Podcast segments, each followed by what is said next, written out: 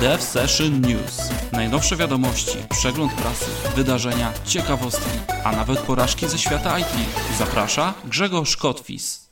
10 marca 2018 roku witam serdecznie w pierwszym wydaniu Dev Session News, audycji od programisty dla programistów.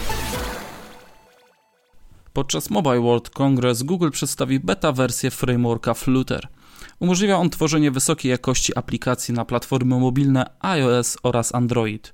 Wśród głównych cech twórcy wymieniają reaktywność, tzw. Tak hot reload, bogaty zestaw widgetów, animację, warstwową i rozszerzalną architekturę oraz wysoką wydajność na wielu platformach. Microsoft udostępnił Visual Studio 2017 w wersji 15.6. Jest kilka zmian w obszarze wydajności, np. ładowania solucji, co ucieszy na pewno osoby pracujące z wieloma projektami. Debugger i pozostałe narzędzia operujące na zrzutach są w stanie wyświetlać prócz numeru wątku także jego opis, o ile oczywiście został on ustawiony, co jest dostępne bodajże z najnowszą wersją e, Windowsa, z ostatnim update'em zostało udostępnione takie API. W obszarze .NET udostępniona została możliwość podglądu zdekompilowanych źródeł z wykorzystaniem funkcji GoToDefinition. Jesteśmy w stanie podejrzeć, jak dana metoda została zaimplementowana w .NETie. A jeśli chodzi o testowanie, to pojawi się widok hierarchiczny oraz wykrywanie testów w czasie rzeczywistym. Pojawiła się również nowa wersja narzędzia Independent 2018.1 ze wsparciem dla najnowszej wersji .NET Core 2.1 Preview. Pojawiły się usprawnienia w zakresie wydajności, nowe zasady, mniej błędów typu false positive oraz dodano wsparcie dla tzw. Tak języka wszechobecnego, znanego z Domain Driven Design. Kolejna nowość od Microsoftu Visual Studio Code wersja 1.21, chyba najbardziej dynamicznie rozwijającego się edytora w ostatnim czasie. Pojawiły się nowe notyfikacje, udoskonalenia w obsłudze dużych plików, czy drag and drop oraz copy-paste plików pomiędzy wieloma instancjami. Czas na ciekawostki tygodnia. Dlaczego każdy agent przeglądarki zgłasza się jako Mozilla? Pierwszą przeglądarką, która przyczyniła się do upowszechnienia www i internetu była Mosaic. Po niej to właśnie powstała przeglądarka o nazwie Mozilla, której nazwa jest skrótem od Mosaic Killer. To właśnie wydarzenie, można powiedzieć, zapoczątkowało różnego rodzaju bitwy programistów przeglądarek, których efekty możemy m.in. zobaczyć w. Tak ciągu User Agent, który w niektórych przypadkach posiada aż 200 znaków. Java for Enterprise Edition zmieniła nazwę na Jakarta Enterprise Edition. Nowa nazwa to wynik niespodziewanego głosowania użytkowników, a zmiana sama w sobie musiała nastąpić, gdyż Oracle odmówił używania nazwy Java po tym jak przekazał właśnie Java Enterprise Edition w ręce Eclipse Foundation. Z sieci znika działająca od 1991 roku witryna cert.org. Strona należy do organizacji non-profit założonej w 1988 roku, której celem jest reagowanie na różnego rodzaju zagrożenia i ataki w sieci. Firma Ubisoft, producent gier, stworzył sztuczną inteligencję, której celem jest znajdowanie błędów w kodzie, zanim jeszcze powstaną. Do jej wytrenowania posłużył kod źródłowy zbierany przez 10 lat. Analizowane były błędy, jak i poprawki, które zostały wprowadzone do kodu. Złośliwi twierdzą, że kto jak to, ale Ubisoft miał wystarczająco dużo słabego kodu do jej wytrenowania.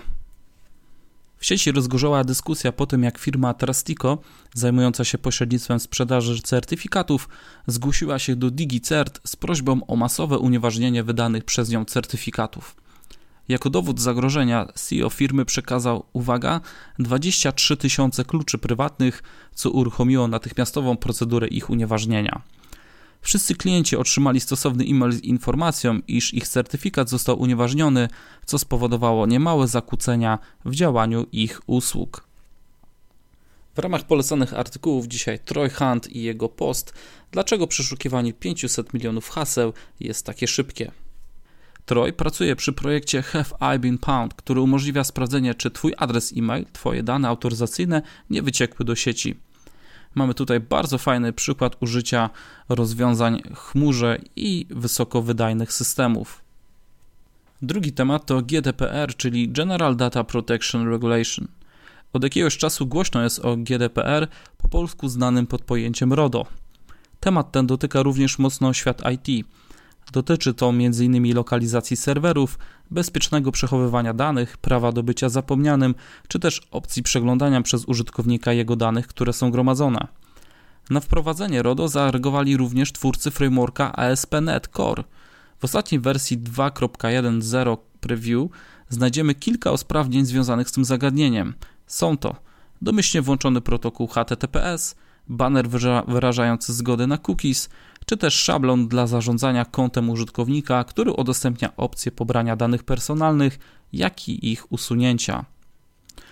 Dużo zmian do wykonania po stronie IT, szczególnie małe systemy myślę mogą być tu narażone na niedopilnowanie wszystkich aspektów RODO, a kary mogą być naprawdę wysokie. Jak donosi portal RP.pl w rozmowie z panem Grzegorzem Ogórkiem z firmy PWC, informatycy nie mogą być pewni 50% kosztów uzyskania przychodów i istnieje zagrożenie, że organy podatkowe sięgną 5 lat wstecz do naszych zeznań podatkowych i zakwestionują dotychczasowe odliczenia. Wszystko to rozbija się o zapisy w umowach dotyczące przeniesienia praw autorskich do utworów i zmian w interpretacji oraz praktyce. Czas na wydarzenia nadchodzącego tygodnia. W nadchodzącym tygodniu rusza .NET Performance Tour. Trzej dotnetów w składzie Łukasz Pyżek, Konrad Kokosa oraz Szymon Kulec pojawią się kolejno w Gdańsku, Łodzi, Warszawie, Krakowie oraz na koniec Wrocławiu, aby zabrać Was w głąb dotneta. Tournée startuje 12 marca w Gdańsku.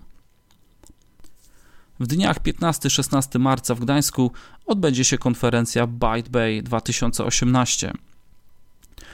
Nadchodzący weekend również w Trójmieście, dokładnie w Gdyni, odbędzie się Balt Hackathon, czyli hackathon poświęcony atrakcjom turystycznym południowego Bałtyku. Gdyńska edycja skupia się na stworzeniu narzędzia informacyjnego lub aplikacji opartej na gamifikacji – która zwiększy zainteresowanie i zaangażowanie turystów odwiedzających akwarium gdyńskie czy Centrum Nauki Eksperyment. To wszystko, co przygotowałem dzisiaj dla Was. Dziękuję za uwagę, że byliście ze mną razem w tym pierwszym wydaniu audycji Dev Session News. Przy okazji zapraszam do subskrybowania kanału oraz dzielenia się jakimiś nowościami, ciekawostkami czy wydarzeniami wartymi uwagi. Do usłyszenia.